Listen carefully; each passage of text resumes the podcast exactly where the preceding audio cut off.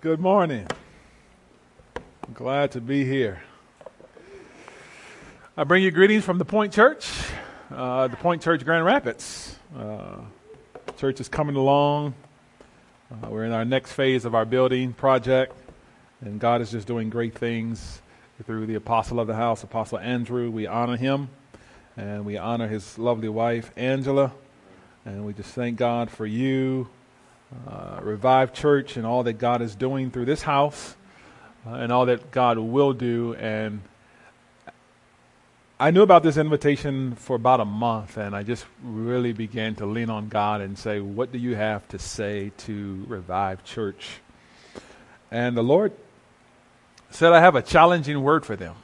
Uh, and it's always hard to bring a challenging word. We always uh, we, we look for an encouraging word, but a challenging word is uh, never easy for us. Uh, my name is Nathan. I'm originally from Chicago, Illinois. Uh, I went into ministry at the age of 14. I'm 42 now.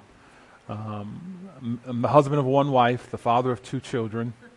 Uh, I was the pastor in the Methodist Church for 12 years, and the Lord began to deal with me as a part of the Methodist Church and he began to show me what his church really looks like, uh, more from a kingdom line of vision. And so in 2012, uh, our bishop wanted to move me to another city.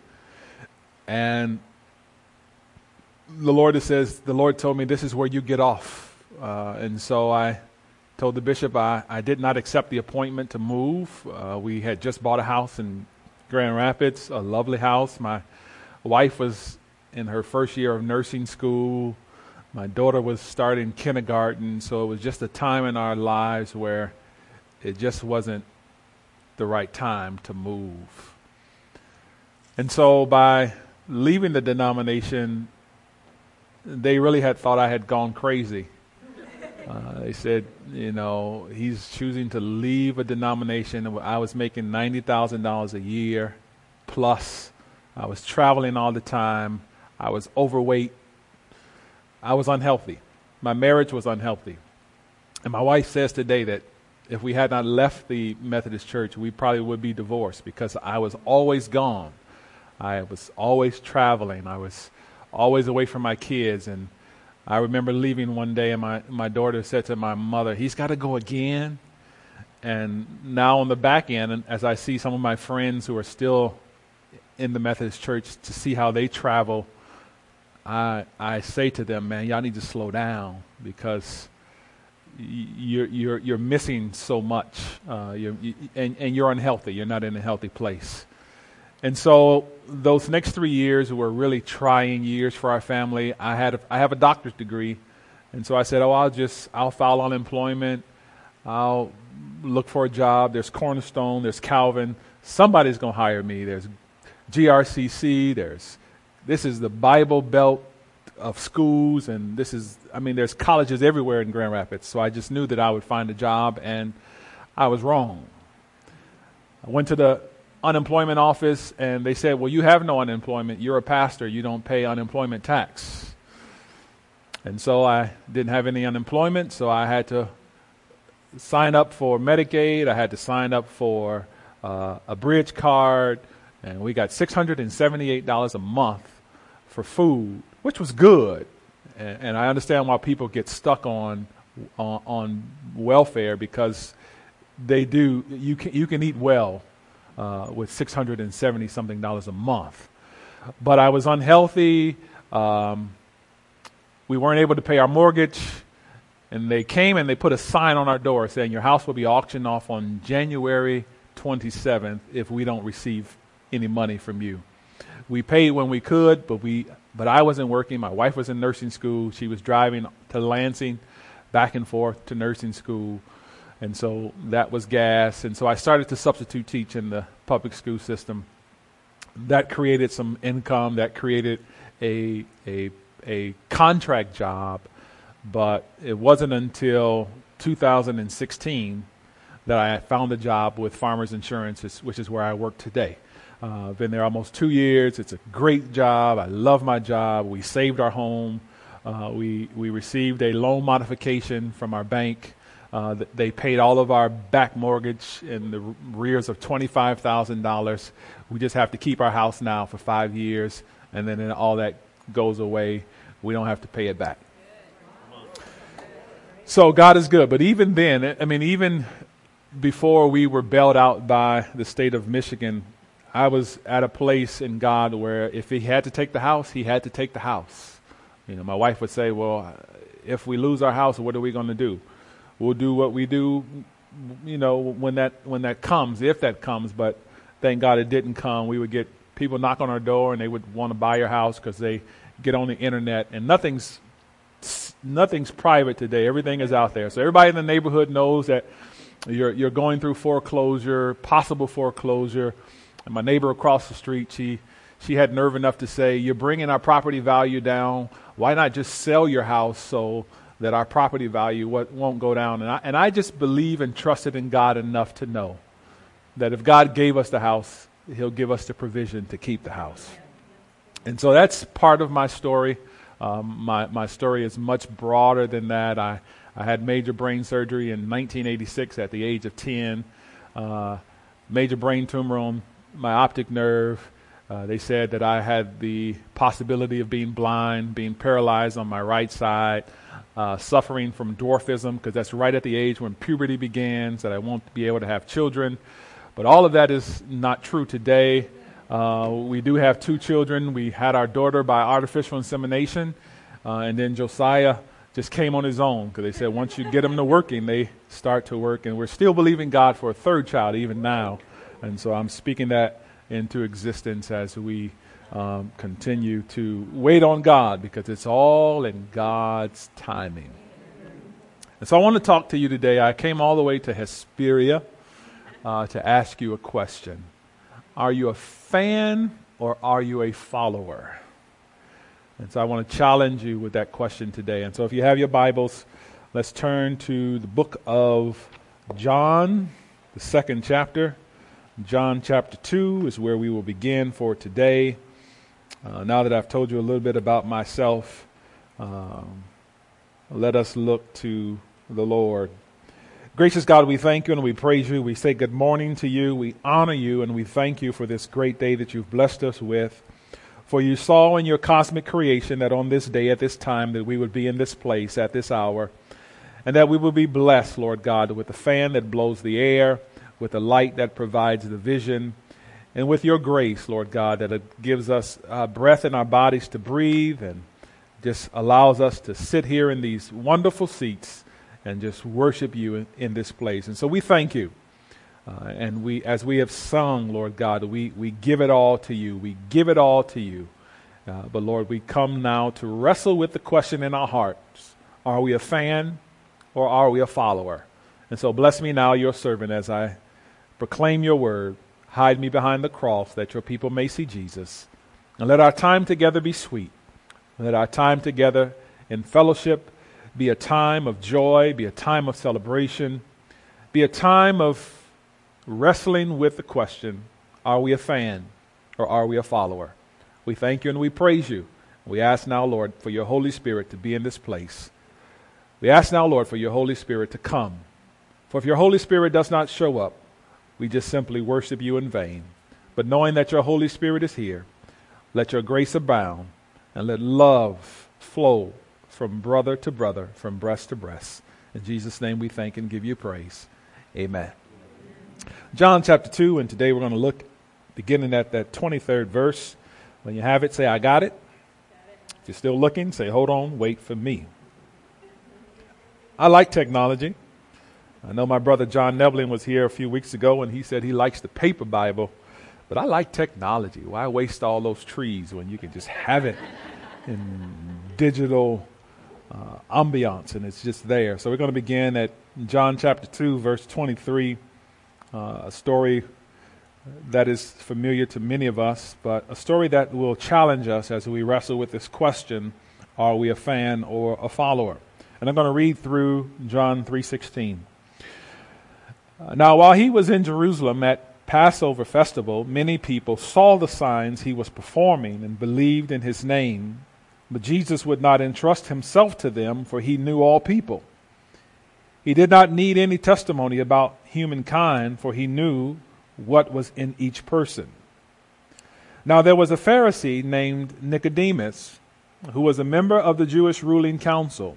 He came to Jesus at night and said, Rabbi, we know that you are a teacher who has come from God, for no one could perform the signs you are doing if God were not with him. Jesus replied, Verily, truly, I tell you, no one can see the kingdom of God unless they are born again. How can someone be born when they are old? Nicodemus asked. Surely they cannot enter a second time into their mother's womb to be born. Jesus answered, Verily, truly, I tell you, no one can enter the kingdom of God unless they are born of water and the Spirit. Flesh gives birth to flesh, but the Spirit gives birth to spirit. You should not be surprised at my saying, You must be born again. The wind blows wherever it pleases. You hear its sounds, but you cannot tell where it comes from or where it is going. So it is with everyone born of the Spirit. How can this be? Nicodemus asked. You are Israel's teacher, said Jesus. And do you not understand these things? Very truly, I tell you, we speak of what we know and we testify to what we have seen. But still, you people do not accept our testimony. I have spoken to you of earthly things, and you do not believe. How then will you believe if I speak of heavenly things? No one has ever gone into heaven except the one who came from heaven, the Son of Man. Just as Moses lifted up the snake in the wilderness, so the Son of Man must be lifted up, that everyone who believes may have eternal life in him. For God so loved the world that he gave his one and only Son, that whoever believes in him shall not perish, but have eternal life. So ends the Word of God. And so, to paint the picture of the text, uh, the Passover festival is going on, and the Bible says that many trusted. In other words, many believed in Jesus, but Jesus did not believe in them. It goes on to say that many accepted. In other words, many accepted Jesus, but Jesus had not yet accepted them. John makes it very clear in the Bible and in, in his book that there is a kind of faith that does not save. And, this sets the stage uh, for John's intro of our brother Nicodemus. Nicodemus was a Pharisee. Nicodemus was a ruler, a teacher of the Jews. Nicodemus was one who kept the law. He knew the law of God and he did his very best to abide by the law. But Nicodemus comes to Jesus by night either because he didn't want anybody else to know or simply because he wanted to have some of Jesus' time. And so he, Jesus looks back at Nicodemus and he says to him, in essence, your belief, your, you, you, you believe, you, you, you trust. Your trust, however, is insufficient for salvation. He says to him in John 3 7, you must be born again.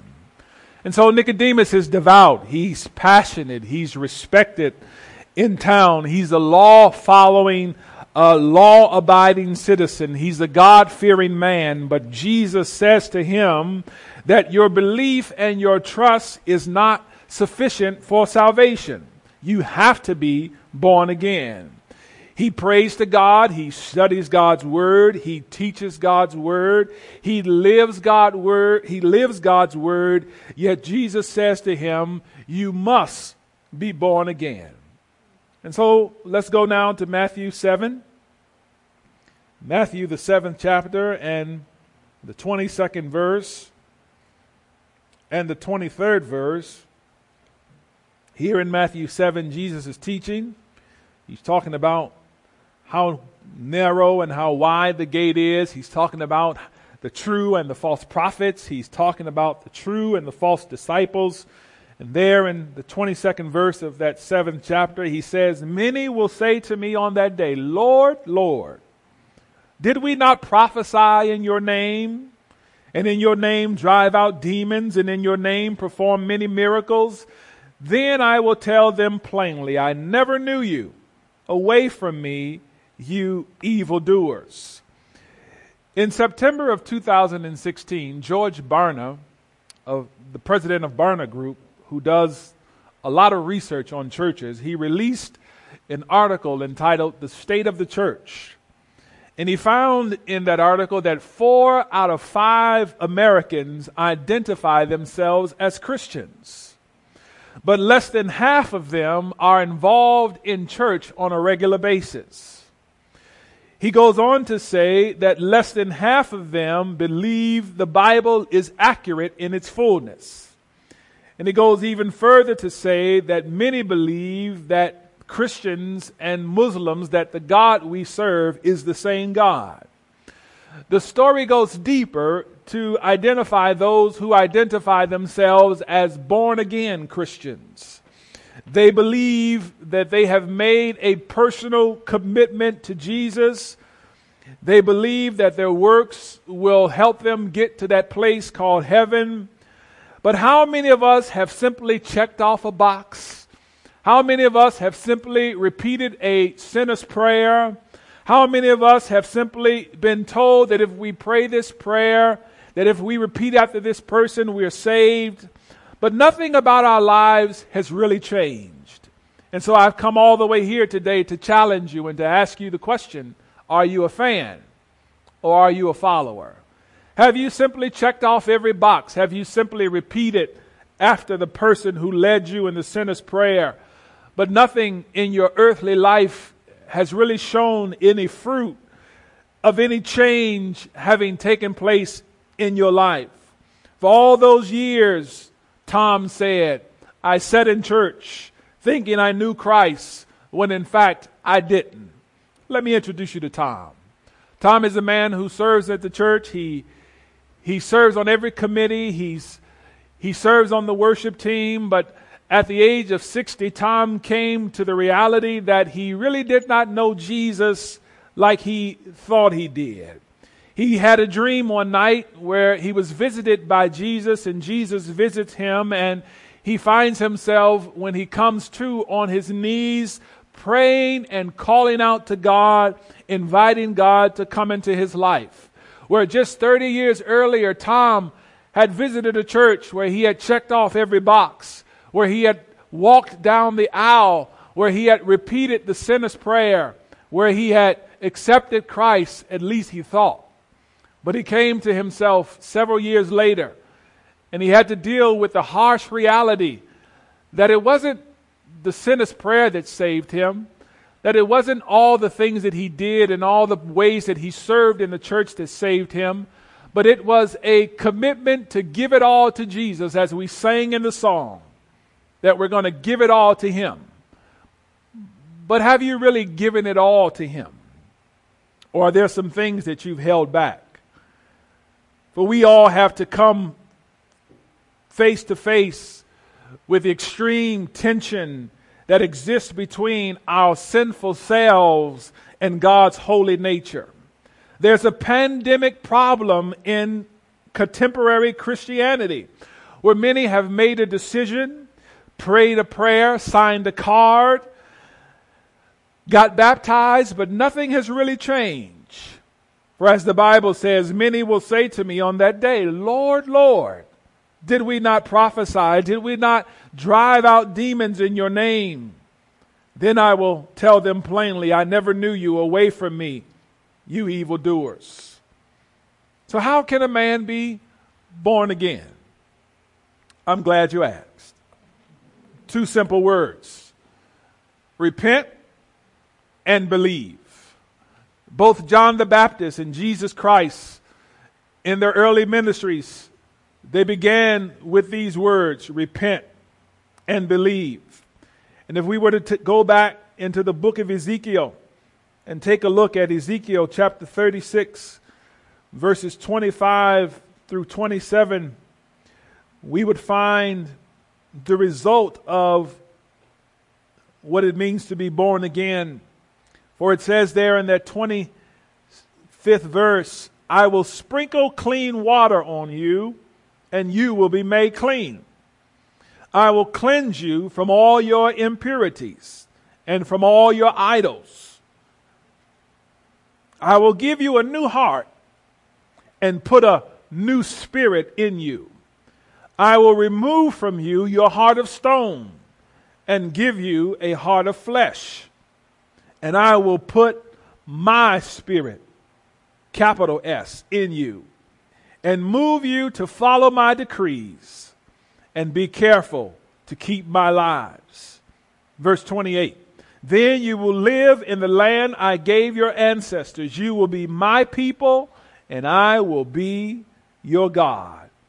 I will save you from all your uncleanness. I will call for the grain and make it plentiful, and will not bring famine upon you. And these are the promises of God as they go on. And so I ask you again are you a fan? Or are you a follower? The word Christian appears in the Bible only three times. But the word disciple appears in the Bible more than 250 times, 269 times to be exact. And if we were to take an honest inventory of those that we see in the church today, I believe that there's three types of people or three types of Christians in our churches today.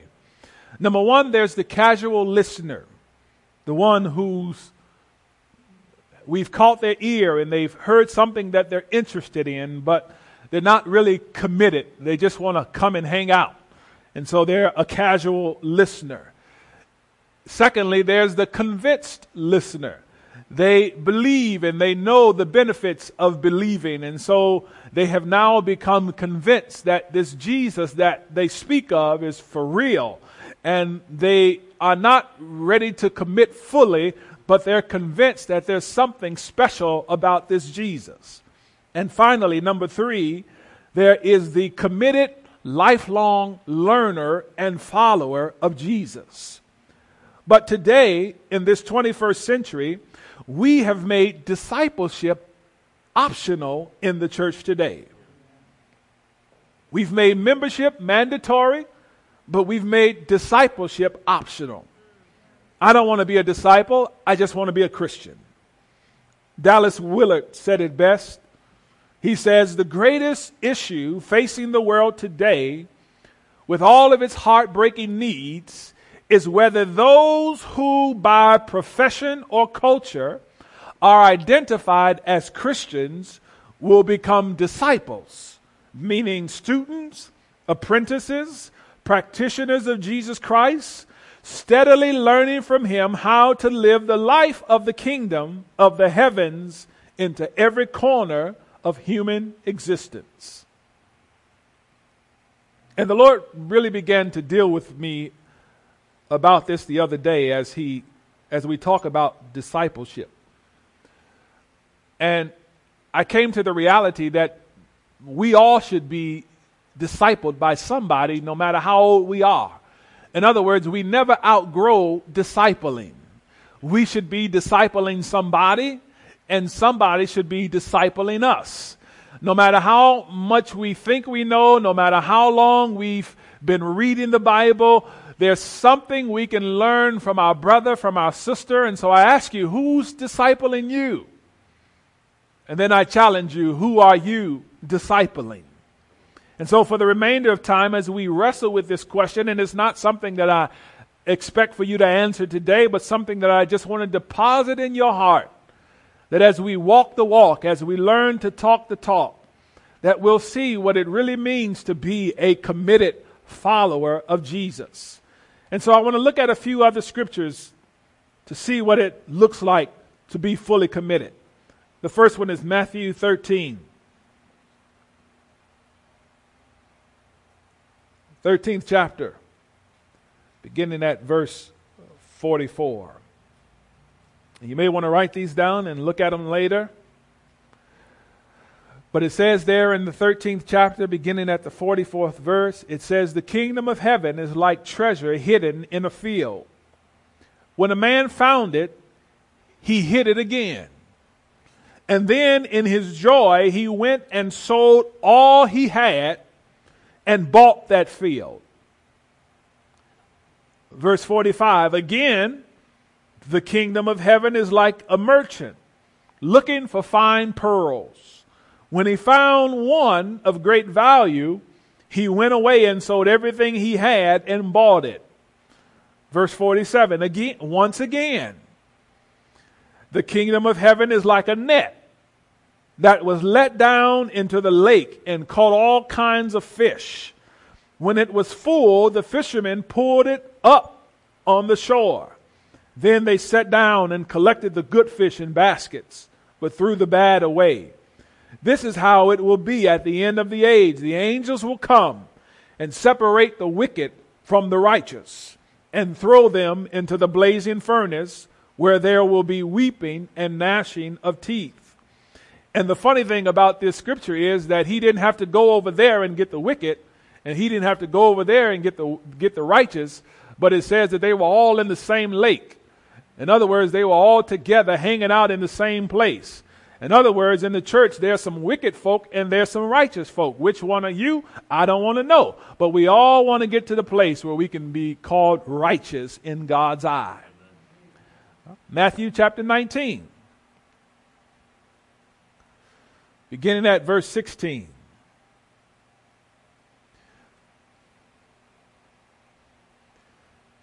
It says, Just then a man came up to Jesus and asked, Teacher, what good thing must I do to get eternal life? Why do you ask me about what is good? Jesus replied, There is only one who is good. If you want to enter life, keep the commandments. Which ones? He inquired. Jesus replied, You shall not murder, you shall not commit adultery, you shall not steal, you shall not give false testimony, honor your father and your mother, and love your neighbor as yourself. All these I have kept, the young man said. What do I still lack? Jesus answered, If you want to be perfect, go sell your possessions and give to the poor, and you will have treasure in heaven. Then come, follow me. When the young man heard this, he went away sad because he had great wealth. Then Jesus said to his disciples, Truly I tell you, it is hard for someone who is rich to enter the kingdom of heaven. Again, I tell you, it is easier for a camel to go through the eye of a needle than for someone who is rich to enter the kingdom of heaven. When the disciples heard this, they were greatly astonished and asked, Who then can be saved? Jesus looked at them and said, With man this is impossible, but with God all things are possible. Let's go a little bit further into Luke. Luke chapter 9, beginning at verse 23. And we're almost done. says there, then he said to them all, Whoever wants to be my disciple must deny themselves and take up their cross daily and follow me. For whoever wants to save their life will lose it. But whoever loses their life for me will save it. What good is it for someone to gain the whole world and yet lose or forfeit their very self? Whoever is ashamed of me and my words, the Son of Man will be ashamed of them when he comes in his glory and in the glory of the Father and of the holy angels. Truly I tell you, some who are standing here will not taste death before they see the kingdom of heaven. Journey with me down to verse 57.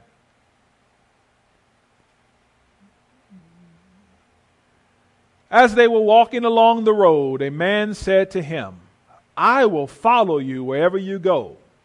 Jesus replied, Foxes have dens and birds have nests, but the Son of Man has no place to lay his head.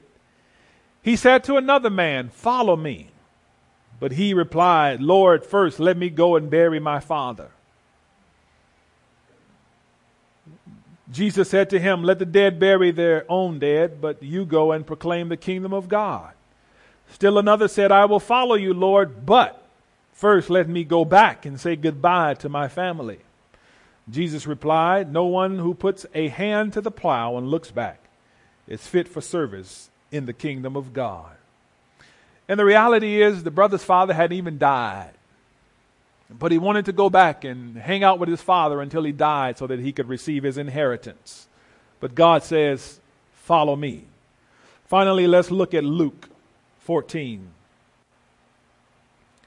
Luke chapter 14, beginning at verse 25. And it says, Large crowds were traveling with Jesus. And turning to them, he said, If anyone comes to me and does not hate father and mother, wife and children, brothers and sisters, yes, even their own life, such a person cannot be my disciple. And whoever does not carry their cross and follow me cannot be my disciple. Suppose one of you wants to build a tower. Won't you first sit down and estimate the cost to see if you have enough money to complete it? Or if you lay the foundation and are not able to finish it, everyone who sees it will ridicule you, saying, This person began to build and wasn't able to finish. Or suppose a king is about to go to war against another king. Won't he first sit down and consider whether he is able with 10,000 men to oppose the one coming against him with 20,000? If he is not able, he will send a delegation while the other is still a long way off and will ask for terms of peace. In the same way, those of you who do not give up everything you have cannot be my disciple. Salt is good, but if it loses its saltiness, how can it be made salty again? It is neither it is fit neither for the soil nor for the manure pile. It is thrown out. Whoever has ears, let them hear. And to really understand this whole journey, we have to go back to Matthew chapter 4, where Jesus calls his disciples. And if we were to journey back to Matthew 4, we would see all the things that they gave up. For it says, while they were fishing, he said to Peter, Follow me. And he left his nets and follow them. Then, there in the boat with their father, he says to James, son of Zebedee, Follow me. And he follows them. And they gave up their comfort. They left behind their careers. They left behind their possessions, their positions. They left behind their families and their friends and their safety. For there in Matthew 10, verse 22, the, Jesus says to them, You will be hated because of me. And even they gave up themselves. Because as we just read there in Luke chapter 14, verse 25, it goes on to say, If anyone comes to me and does not hate his father and mother and wife and children and brothers and sisters, yes, even their own life, such a person cannot be my disciple. And this is the kind of stuff we don't hear about on TV. But we hear about prosperity, we hear about blessings. But Jesus says in his word, if you're going to be my disciple, take up your cross and follow me. And maybe Jesus won't ask you to give up your career. Maybe he won't ask you to give up your riches and your or give up your family. But if he does, and he may do that. Are you ready to give it all up to him as we said in the song? For when we embrace Christ, we are saying in essence that we're willing to give it all up for him. I'm more convinced than ever before that the greatest need in the church is not more people, it's not more money, it's not even more resources. But the greatest need in the church today is more disciples, a people who have a radical abandonment for the glory of Christ. And when we do that, I want to look at two final scriptures to, to encourage you as you continue to be Revived Church. For God has some great things in store for Revived Church. For as I dealt with this whole word, Hesperia, I, I, I, said, what is it about that word? And I can see things in words, and the word that came to me out of that word is the word aspire. There's an A in there, there's an S in there, there's a P in there, there's an I in there, there's an R in there, and there's an E in there. And so I ask you, what are you aspiring to, Revive Church? What do you aspire to be? What do you aspire to become? And then as we deal with this whole thing of the fivefold, there's also an apostle in there. There's also a shepherd in there. There's also a prophet in there. There's also an instructor or a teacher in there. And there's also an evangelist in there. So you have a spire, and then you have all of the fivefold in that city, Hesperia. Coincidence? Maybe. Maybe not. Let's look at Acts chapter 2 to see what the church looks like, what it's supposed to look like. Acts chapter 2, verses 42 through 47. It says, They devoted themselves to the apostles' teaching and to fellowship, to the breaking of bread and to prayer. Everyone was filled with awe at the many wonders and signs performed by the apostles. All the believers were together and had everything in common. They sold property and possessions to give to anyone who had a need. Does anyone have a need in the house today? If so, are you willing to sell your possessions to fill that need? Every day they continued to meet together in the temple courts. They broke bread in their homes and ate together with glad and sincere hearts, praising God and enjoying the favor of all the people. And the Lord added to their number daily those who were being saved. Rick Warren wrote a book called The Purpose Driven Church or The Purpose Driven Life. And he says in that book that there's five things that we're supposed to do in the church. That we're supposed to worship, that we're supposed to have fellowship, that we're supposed to have discipleship, that we're supposed to do outreach or evangelism, and I can't think of the, the last one, but all five of them are within this text. And then we look finally at Ephesians chapter 4. Ephesians 4 11 through 16, which is Paul's instruction for Christian living to the church of Ephesus. And he says, So I tell you this and insist on it in the Lord that you must no longer live as the Gentiles do in the fertility of their thinking. They are darkened in their understanding and separated from life, from the life of God, because of the ignorance that is in them due the hardening of their hearts. Having lost all sensitivity, they have given themselves over to sensual, sensuality so as to indulge in every kind of impurity, and they are full of greed. I'm reading the wrong thing. Let's go up a little bit further. 11. All right, here we go.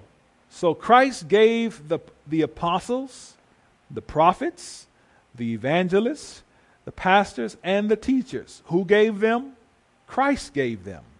Why did he give them? To equip his people for works of service so that the body of Christ may be built up until we all reach unity in the faith and in the knowledge of the Son of God and become mature, attaining the whole measure of the fullness of Christ. So we've got some work to do, right? We have the apostle. Where's the prophet? Where's the pastor? Where's the teacher? Where's the evangelist? We're building a church, or are we building a kingdom. We're building a kingdom. And so, in order to be fully equipped, we have to have all of those. So, the prophet is in the house, the evangelist is in the house, the pastor is in the house. It's time for you to step up. It's time for you to take your rightful places and be the church that God is calling you to be. For everything that you need is already here, says the Lord. There's somebody here that can learn to play the guitar. There's somebody here that can learn to play the drums. There's somebody here that can lead worship. There's somebody here. Everything that you have, everything that you need, the Lord says, you already have it. It's time to step out on faith and realize that it's always been here. It's like the lost coin that's lost but doesn't know it's lost. There's a parable about a lost coin. It's lost, but it's in the house. and she did everything she could to find that coin. But you do realize that there's a lot of lost coins in the house, but they don't yet know that they're lost. And so I ask you as I close out are you a fan or are you a follower? Let me paint the picture of what God really means by the church. And if I can have three chairs, I'll paint this picture really quickly. And then I'll make my way back to Grand Rapids, never to bother you again. But before I do that, I, am reading this book by Dr. Jonathan Welton. It's called Equipping the Equippers. And in the beginning, he shares a story that I'll read real quickly that I think paints the picture. I, I debated on whether I was going to read it, but I'm going to read it. It says The green military jeep came to a screeching halt in the mud outside a soggy tent. The general's boots splashed as he stepped from the jeep into the darkness. He entered the tent to find five officers standing around a large map stretched across the table. The officers snapped to attention. The general wasted no time. He says, Tell me what is going on here, he ordered. Headquarters keeps reporting that you have a brutally high level of casualties and your units are dysfunctional. One of the weary officers exchanged glances with the men and women standing near him. He coughed and then looked back at the general and said to him, Do we have permission to speak freely, sir? Permission granted, the general answered, his face a mask of sternness. Well, sir, honestly, we were not equipped for this. We were taught to be shepherds. We can fix marriages, help raise godly children, and teach people how to live healthy Christian lives. But we weren't built for frontline warfare. I don't even know what I'm doing here. I am constantly asked to do things that are beyond my training and capacity. I am shell shocked and living on the edge of burnout. The general's expression softened. He scanned the faces of the officers standing before him. In a less harsh voice, he asked, Does this represent what's happening here? They nodded sheepishly, and one said, More or less. The general clasped his hands behind his back. Where are the prophets who are meant to be in this unit to regularly bring communication from headquarters and encourage you to keep pushing forward? The officers looked at each other for a long moment. A woman finally spoke. We typically have a roving prophet visit us once a year, sometimes less. The general asked, and the teachers, who are meant to bring fresh bread and cutting edge strategies for advancing the kingdom. Another officer answered, We sometimes read their books if we can find them. His voice trailed off and he stared down toward the battle map. And the evangelist said the general, Please tell me that you have some of those to rescue the captives and bring in new soldiers. Evangelists, not really. Most of our people are afraid of the darkness. We get together and sing, take offerings, listen to familiar messages, and hope reinforcements will come. The general gave a resigned nod. And I'm guessing you have no apostles either. Am I right? A woman nodded, Correct, sir. You are the first we've seen in decades. The general leaned forward. Do you know what an apostle does? No, sir. Not really. Well, ultimately, I am here to serve you so that you can best serve the kingdom. To implement my advice, you will need to make some dramatic adjustments, but you will end up better for it. He looked each officer in the eye. In turn, I will bring in my team, which consists of five types of leaders. We will raise up prophets from within your unit who can communicate direction from headquarters and speak life and courage into your people. I will train teachers who will feed your people and make them strong and healthy. I will build evangelists who will push everyone out of their foxholes and onto the battlefield to advance the kingdom of God. As the general spoke, the officers' stand slowly changed from weary to invigorated. In unison, they said, Yes, sir. The general nodded. By the time I'm done here, the shepherd casualty rate will have dropped dramatically, and you will have the strongest and most well rounded soldiers available in the kingdom. It will take a major overhaul, but we can get back to the original blueprint and set up your outposts correctly. Thank you for allowing me to bring these adjustments to you. It is my pleasure to serve you. Let's begin. The officers breathed a collective sigh of relief. They had been waiting decades for new apostles to appear. The last wave of apostles had flunked out of basic training when they tried to control people rather than humbly serve them. For years, rumors had circulated that a new batch of apostles had actually been released into the battlefront. Now they had finally arrived, and together they could begin to advance the kingdom of God. And so that's what we're supposed to do. We're supposed to advance God's kingdom. We're supposed to be kingdom builders. And so we have these three chairs here. And this first chair is the church. This chair represents the world, and this chair represents the kingdom. And what we try to do is that we try to sit in all of them and we try to allow them to coexist. But what happens is the stuff from the world spills over into the church. And the church pretty much ends up looking a lot like the world because we're trying to, we've got one foot in the church and we've got one foot in the world, and we're trying to, to, to do both. And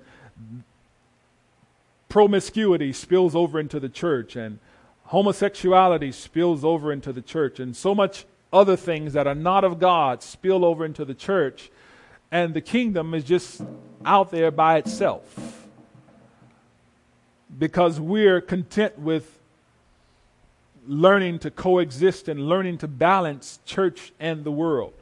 We go to work in the world, we come to church on Sundays, and it's back to the world and we live out our lives trying to co balance the two, but the kingdom is being forsaken like those soldiers, and there's a battle going on, and everybody who's doing kingdom work is weary and ready to throw in the towel and say, The hell with this, and go back to trying to balance living in the church and living in the world. But this is not how God designed it. The way He designed it was for the church to be over here. And the church and the kingdom, we're building a kingdom and we go to church on Sundays, and it is our job to then go into the world, bring them into the church, and then make them a part of the kingdom. They were never meant to be together, but they're meant to be separate. We're called the called out ones. We've been called out from the world. But we go into the world to do the battle, to bring them to the church, and then ultimately to become a part of the kingdom.